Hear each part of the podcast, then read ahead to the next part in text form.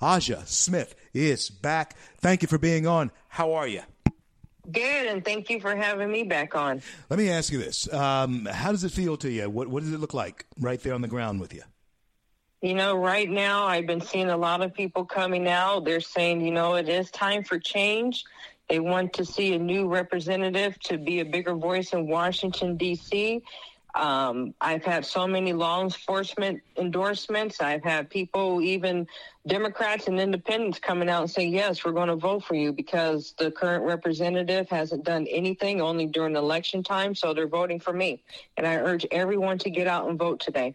Aja, I am just really excited about that. And so let's talk about this. Let's say that we get past uh, today. You win. The president wins. And Amen. of course, we sweep through and uh, hold on to the Senate and just possibly take back the House of Representatives. What does America, from your standpoint, okay, you're headed to Washington now. What Yes. does America look like from your standpoint?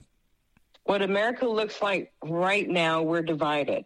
And we need to come together.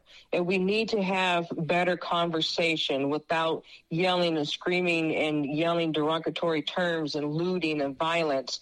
We need to come together and have better communication to move forward, to preserve our foundations, to pres- preserve our religious freedoms, and to work together so we can have a prosperous, not only districts that we represent, but also a prosperous nation because so many people uh, middle class workers, lower middle class families, they want safe communities. They want better jobs. They want to see homelessness to be cleaned up in their neighborhoods. And that's why I am the better choice for District 41. And I urge everyone to really start looking at policy, start looking at the things that I can offer better than the current representative. You know, Naja, uh, Naja, Aja, Aja. Yes. I I have um, often lived and have lived for a long time by the principle of seeing uh, what I have said and saying what I intend to see. And I, I, I'd love to uh, speak this into your life that you will be Congresswoman from uh, the 41st there in California. And I certainly want to uh, uh, ask you this question as well. How do we?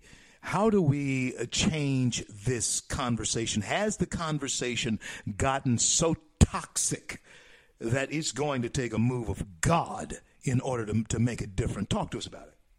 You know, I, I tell this story all the time. I was out putting up some campaign signs a couple of weeks ago, and I saw a lady who had a Black Lives Matter booth across the street. She asked me, what are you putting up? And I said, well, I'm running for Congress. She said, you Democrat or Republican? I said, I'm a Republican. So she started going on. And I said, wait a minute, wait a minute. So I gave her one of my flyers and we talked about issues. She said, wait a minute, you're a veteran? I said, yes, I'm a veteran, served the United States Air Force. My great uncle was a Tuskegee Airman. She said, oh my God, my family are vets. She said, you want to fight sex trafficking and homelessness? I said, yes. She said, well, you got my vote. Wow. Wow. And you know what? That's what it takes, folks. Sharing your story. You know, Naja. Yes. Uh, I don't know what I, I have. Naja is a is an interview that I did a couple of days ago. Please forgive me, Aja. Aja Smith. Aja Smith, 41st of California. Get out Yes. and vote for her. This is what uh, I was wanting to share with you, Aja, is this. Uh, my father, World War II vet, grandfather, uh, World War One, and great grandfather, Wow. Spanish American War.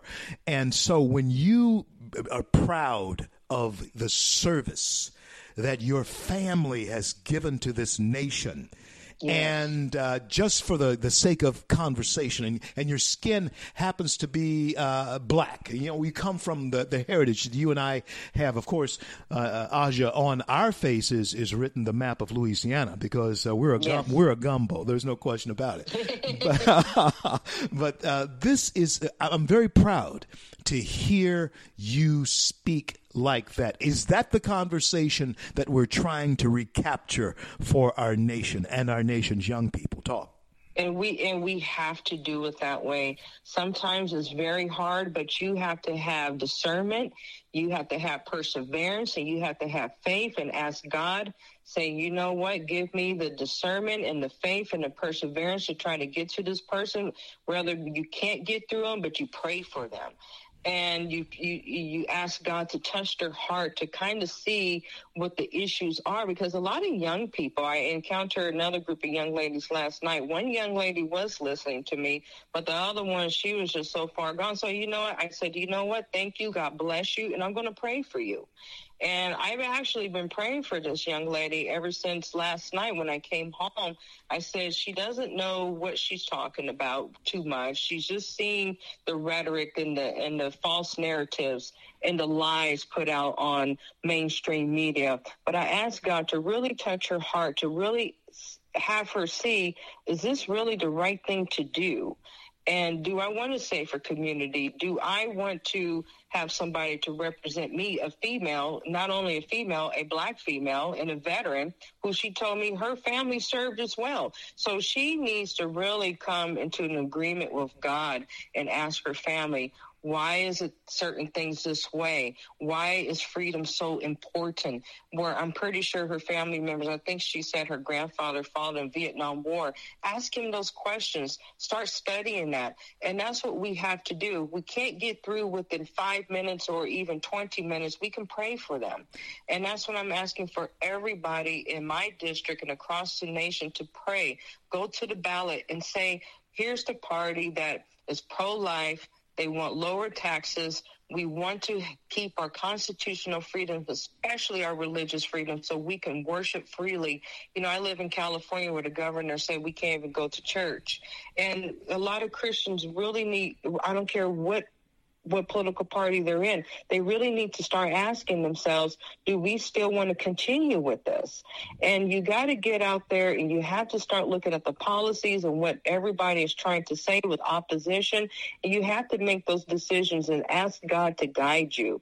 And that's what my whole message throughout my this entire campaign is to start looking at what this person I'm running against hasn't done and what I can offer better. And to also, I tell people, I don't alienate anybody from any party. Yes, we need the Republican vote. Yes, I need some Democrats to vote for me. And they have been voted for me. I need the no party preference or in the middle of the road to say, yes, enough is enough. We don't want to defund the police. We want a stronger and a better nation, bring back manufacturing jobs, bring back civility, and we want to move ahead so we can keep God's hands on us. Wow, preach, woman. I mean to tell you, I mean to tell you, folks, uh, I, I just had to hear all of that, and you needed to hear it as well. That is Aja Smith. 41st California. 41st California. You Californians yes. out there get mobilized. You know someone down in the Riverside area, be sure to let them know to go vote Vote now. Aja. Vote Aja. Now.